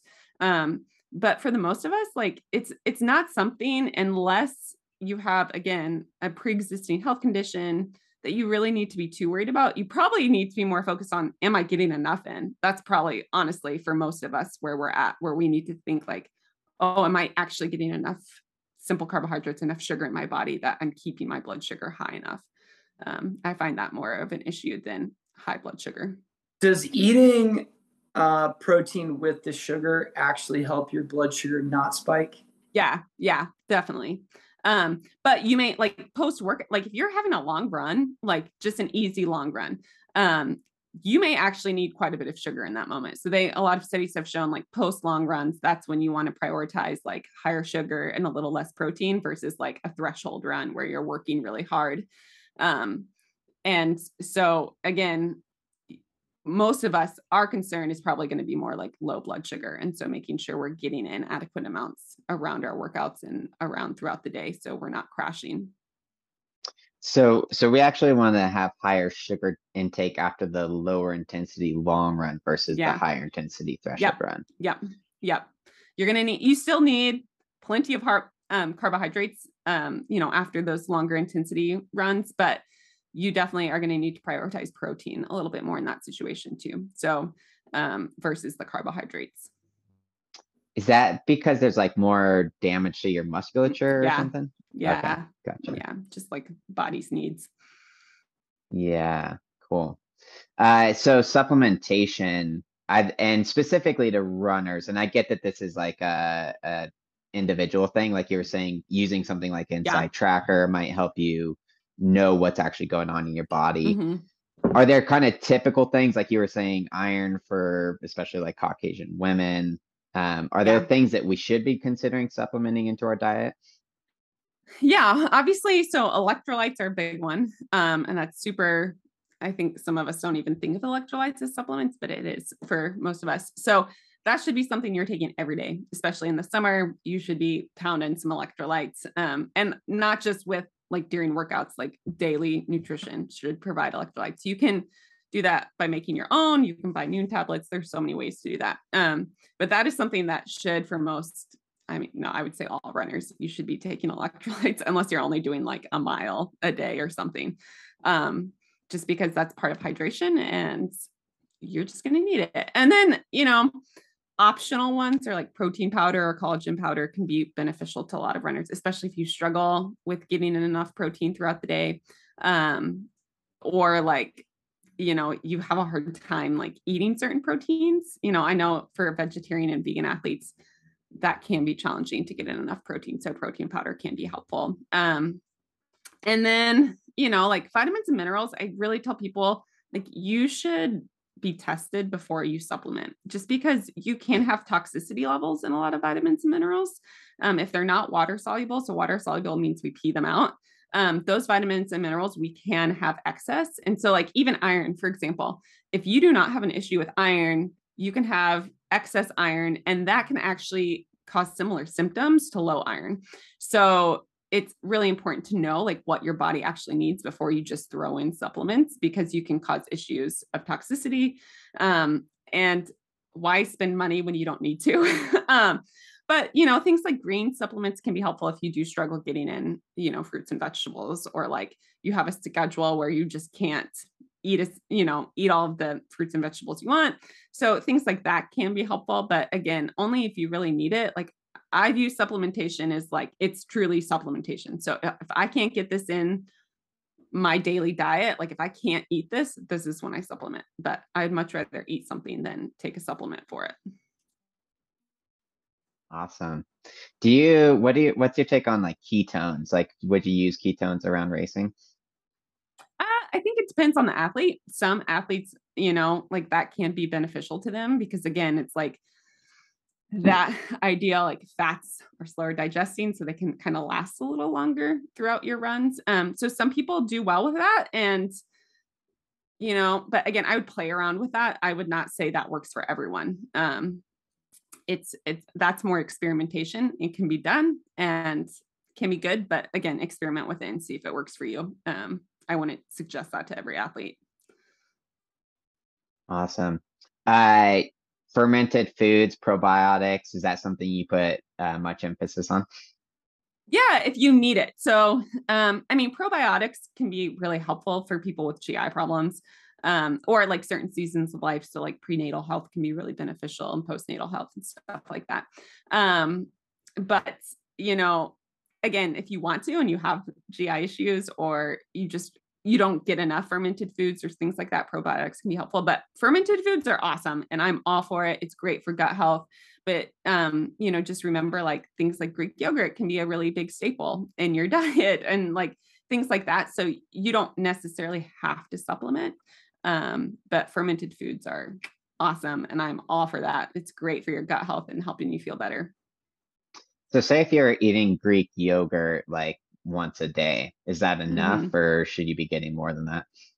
Um, it depends on the person, you know, and it depends on what else you're eating throughout the day, you know, too. So like again, all bodies work a little differently. I will say if you are someone like if you've been on antibiotics or anything recently, a probiotic can be super helpful. um, and Greek yogurt probably would not be enough. Um, but yeah, it it really just depends on the person and it depends on your like GI and gut health. It's just yeah.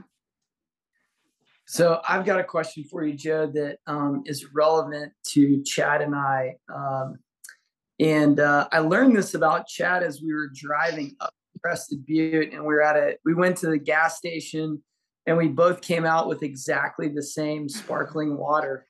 Uh, and then we had this discussion. Or wait, no, it wasn't Crested. Yeah, it was Crested Butte that we were driving up to, and uh, so we've both found that like sparkling water is a great like alternative to drinking like a bunch of sugar all yeah, day yeah. long.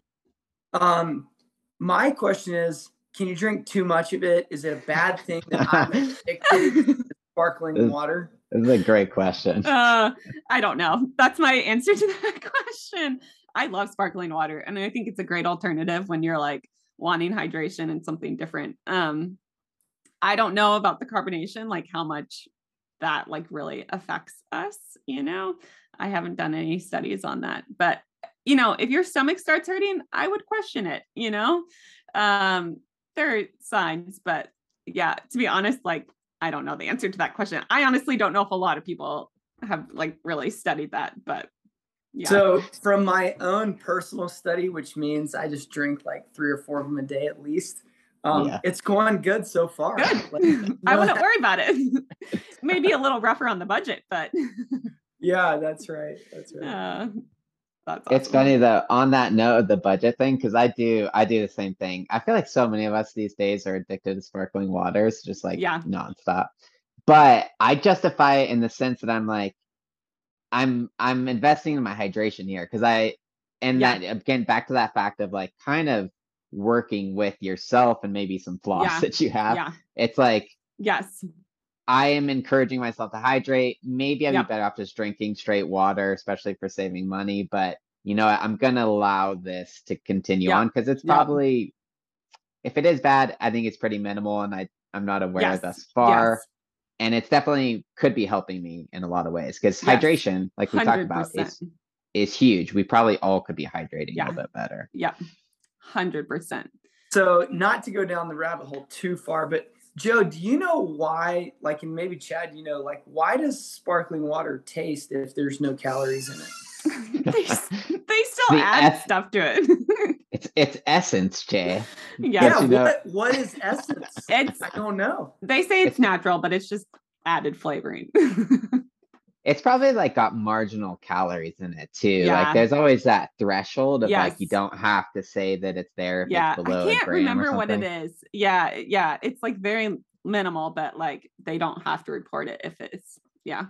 But there are but, things so like Spindrift is a sparkling uh, water, but they actually add a little juice to it. So it's completely yeah. natural for the flavor. So there are like other options if you are concerned about that little added flavor. I'm not, yeah. but yeah. No, I'm not. I just was curious. Yeah. Yeah. yeah. It's funny. Yep. Yeah. Um very cool. Jay, did you have anything else? Because I think I'm I'm pretty wrapped Actually, that was that was my major question. sparkling water. I'm surprised. Yeah, I'm like, of I course. drink I drink so many that should have been my question. I was embarrassed. I was like, how am I not asking about sparkling waters? well, I, I love it. I'm slight like I'll drink one and then I have this thought, should I not be doing this? This is no. too many. Like I've ah. already had three today. This That's is number so four. Funny. Should I stop? so funny. I'm with yeah. Chad though. Like minimal. If it is doing any, yeah, if it's doing any harm, which I don't think it is, it'd be so minimal, and the benefits outweigh, you know, the. And I think that's a lot of like a good tip for like just nutrition in general. Like think of like, I think a lot of us can get caught up. Oh, is this bad for me? But like, is it beneficial in some way too, or is it helping you? Like 100% is it better for you to be drinking those sparkling waters than be drinking four cokes today yes like so much better so like yeah. kind of like thinking of it in that perspective like i could be doing something so much worse for me and this is way better yeah. so that so i did think of one I, th- I, thought of one more question that actually i saw on one of our athlete intakes um, this is a new athlete that joe i don't think you they've gotten to you yet okay but they're, they're coming your way. Um, no, it was a, it was an, an athlete you might have seen before, but anyway, he was asking, uh, "What do I do about my sweet tooth? It's a pretty.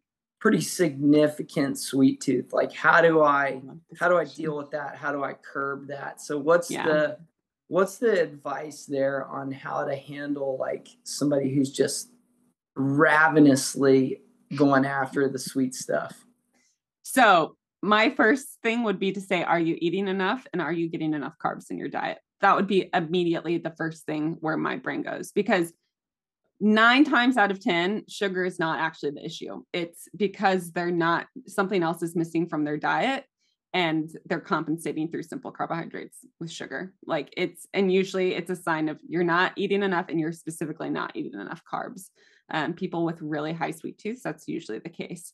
So, like right away, I would say start adding some complex carbohydrates back into your diet, like whether that's at, you know, and if it's specifically maybe around the time they have the sweet tooth, you know, like maybe that's when they are like, I'm going to choose to eat a lot of fruit right now, you know, and be okay with that, or like just adding carbs throughout the day um because usually that's a sign especially for athletes that's a sign they're not getting enough in because sugar is so easy to digest and it's so satisfying when we're just ravenous with hunger for carbs. It's just quick it's a quick satisfaction um and then like you know if they really just love sugar and that's really the issue you know trying to use better sugar sources you know looking for natural sources instead of just always turning to like you know, store bought things or like ice cream or like artificial sugars or refined sugars, you know, um, because you can find a lot of satisfaction through like really nutritious things that are higher in sugar and it's okay. Um, and then like to like, again, it's probably a sign that again, their blood sugar is not balanced. So throughout the day, are they eating enough? You know, consistently, maybe they're going too long. Maybe they're going five or six hours without eating and their body's like, oh, whoa, I need I need carbs and I need it now. And so it's what they're turning to. Um, and then too, again, like, you know, Chad, I think Chad mentioned like adding some protein with your meals as well. It's going to help with satisfaction. So if he's not getting enough protein, that could be also something to troubleshoot. Um, so yeah, usually, usually that is the sign of something else going on. It's not actually, they just love sugar. It's just something else is missing from their diet. So, uh, one thing that's helped our family around that uh, is generally speaking, we try not to buy desserts when we yeah. grocery shop. Yeah, yeah. And so if we get a dessert, we make ourselves have to make an extra trip to go get yeah, it. Yeah, I love it. and so it, and and we're we're happy to go get it. It's yeah. not like a negative. It's like, hey, we're yeah. gonna go dessert tonight. Yeah and we'll just go to the grocery store and pick out some ice cream. Yeah. And that would be a specific event and thing that we do that's really fun, but we're not buying, you know, yeah, ice cream every week when yep. we go to the grocery yep. store. Yeah. Yeah. If it's in your house, someone's gonna eat it. like yeah. that's the truth of the matter. So knowing your weaknesses and like yeah, I, Rusty and I are pretty big on that too, where it's like, oh, let's go out and get dessert, or I have to make it from scratch, you know? yeah. um, which is more fun and better, usually way better for us yeah. because it's not so much. I, I love I love the idea uh, with the desserts and the sweet tooth that you're analyzing hey am i craving this because i didn't eat enough pasta tonight yeah Yep. Maybe I need to have an extra small serving. Yeah. Or have a, some wheat bread with Kerrygold yep. butter. Yep. Yep. And that will curb some of that. Yeah. Um, that yeah. desire sweet tooth. Yeah. 100%. Yeah. I think it's easy. Like that's even something for me where I'm like, oh, I really want dessert tonight. So I'm like, oh, I'm not going to eat as much at dinner. And it's like, no, I just need to fuel up. And then if I'm still hungry and want dessert, great. But usually then too like if it is that mindset you're like oh i'm still gonna i'm still hungry so i need to eat more so i eat more and then like when you have dessert you're not gonna like binge on it. You're just gonna have one serving and feel like good and your body's gonna be like oh great that was enjoyable but now i don't feel like i need to eat more. So i think that's important to like to realize listen to those hunger cues and don't don't save hunger for dessert. Like yeah. dessert is really not there to like satisfy hunger it is there to be enjoyed um, and you should if you are still hungry you should be eating the food that you made at dinner and like going back for seconds. Like that is the food that you want to keep eating. So um, so what about this as my go-to and you're you're free to slam me if this is not a good habit. Um so i'll eat dinner and if i'm still hungry i usually go to cereal like okay. and put some uh some blueberries in it okay. or some I try not to make it like a sugary cereal, yeah. like more or like um like a bran cereal yeah. yeah. Like, like how do you feel about that as I think a, that's great. Yeah. If you're still hungry and wanting more and like that's awesome. Um because it's simple. Again, simple carbohydrates and some protein. Like, yeah, yeah, all for it. Sweet. And like bedtime snacks, all for bedtime snacks almost all of our athletes should be eating bedtime snacks. So mm. don't be afraid of that.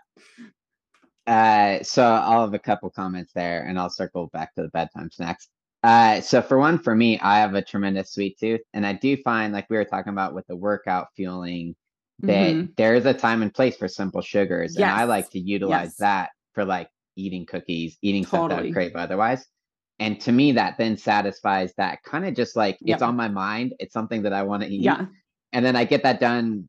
I think we behaviorally, I think we have these setups where it's like you have dinner in the evening after yeah. you've had yep. your meal, right? And it's like you don't have to subscribe to that. And that's probably yeah. not nutritionally yeah. the best way to do that, right?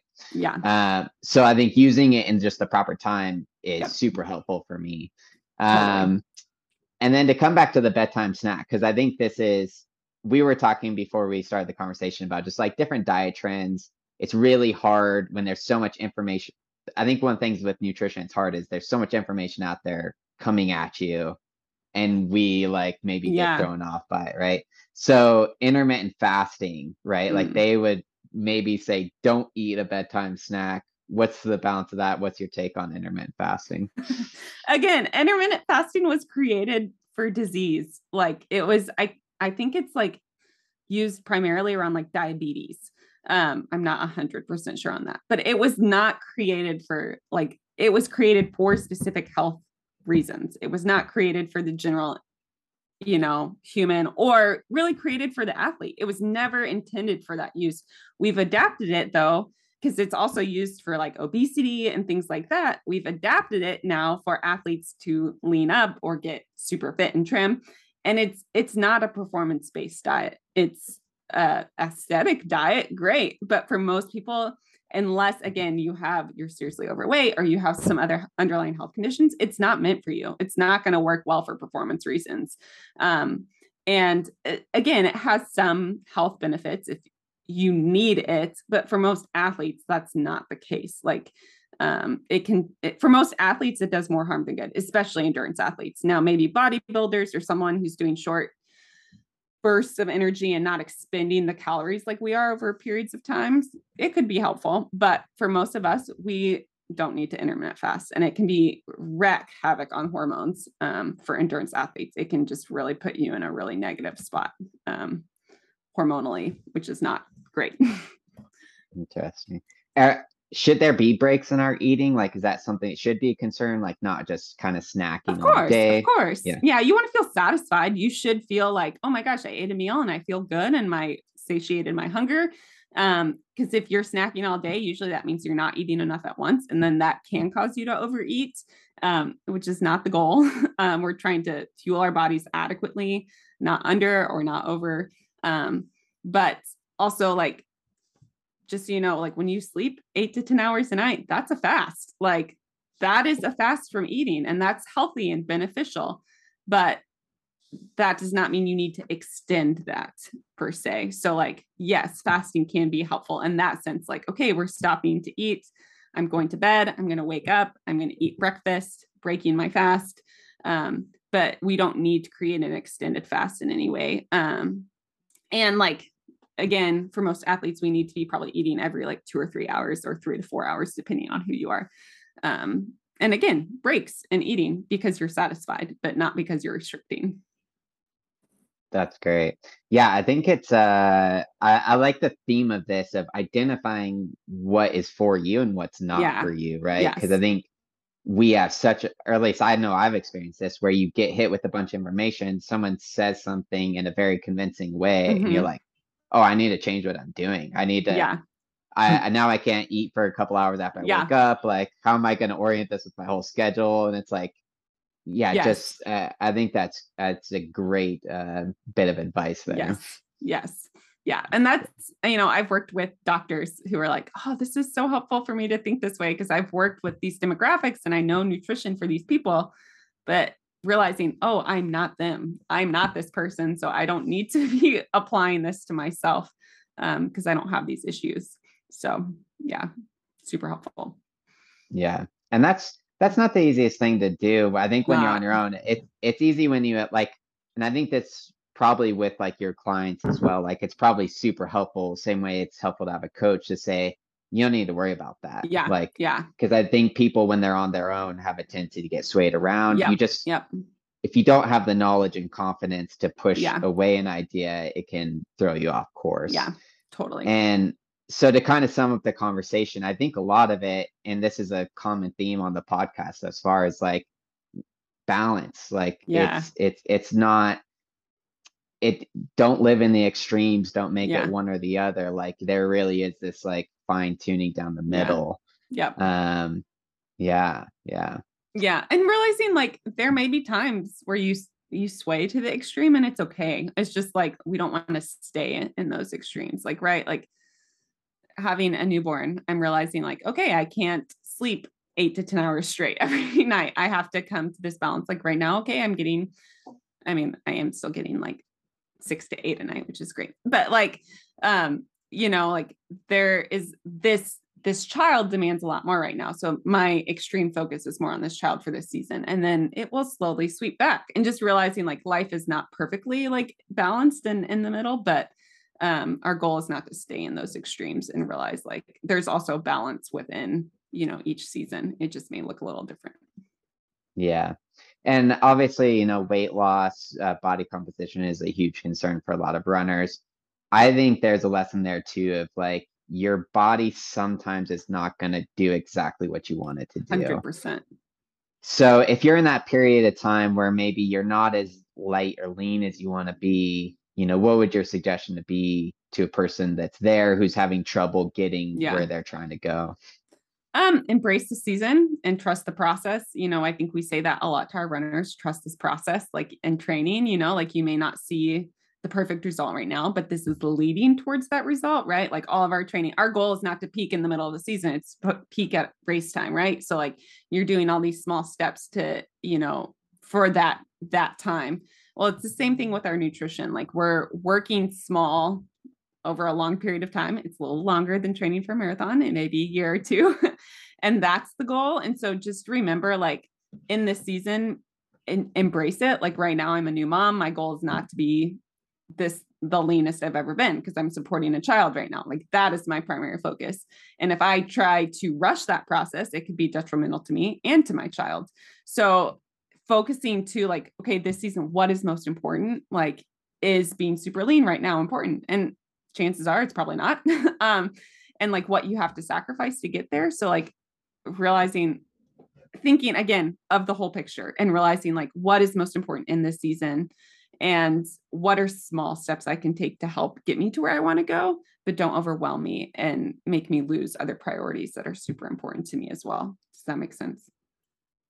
Yeah, absolutely. Yeah, I think that's great.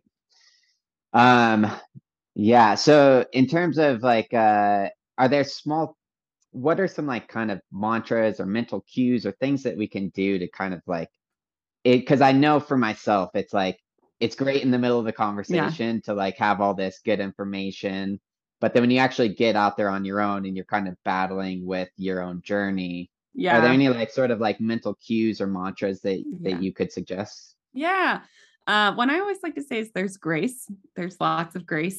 um, be gracious with yourself and remind yourself that, like, okay, today was a really hard day. And maybe you had a really stressful day at work and you came home and you're like, I really just want to eat some ice cream right now. And that's okay. There's grace for that. Like there, there's grace. Also, really important too, like each like once if you have a day that you're like, ah, dang it, I messed up today. I didn't do well. And instead of just being like, screw it, and like, I'm I'm just gonna throw all of my hard work away and just like go back to old habits. Just be like, okay, like I said, there's grace. This next meal, not even the next day, this next meal is a time to just be like, oh, I'm gonna eat to fuel myself, to fuel myself well and fuel my performance. I don't have to just like be like, screw it, all or nothing. Either I'm perfect or I'm not. Like let go of the all or nothing and like say like okay it's just a new opportunity that was really good i enjoyed that luxurious lunch that was way more than i was expecting but i am now to like be like and not restrictive not like oh i need to cut back just be like oh i'm just to choose better options and i'm to choose to fuel my body well um and not going to like the restrictive side of things or like just screw it and throw everything else out the window. Um you still need to eat even if you eat a really large meal.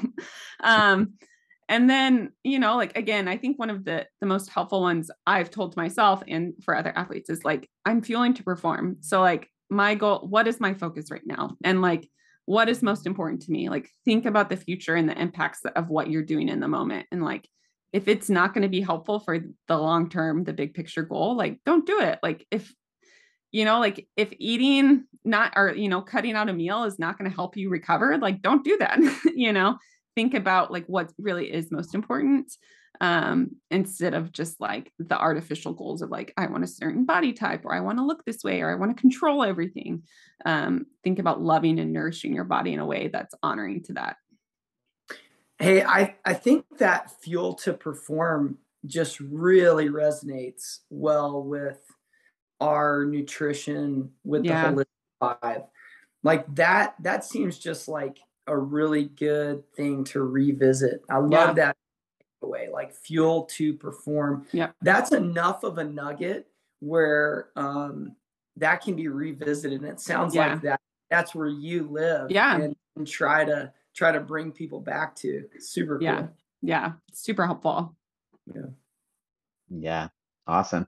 Joe, well, thanks so much for coming on. Yeah. Um, this is great. I know I learned a lot, and I'm sure our listeners will have a lot of takeaways here. good good happy happy to be here happy to help Yeah, And uh, we're gonna have Joe back on. Uh, we're gonna go a little bit more into the psychology of uh, nutrition. We delved into it a little bit today, but obviously there's a lot more. But you know, this was I think like a two-hour podcast, so we're gonna break it up a bit. awesome thanks so much guys See you, awesome. Thanks, Joe.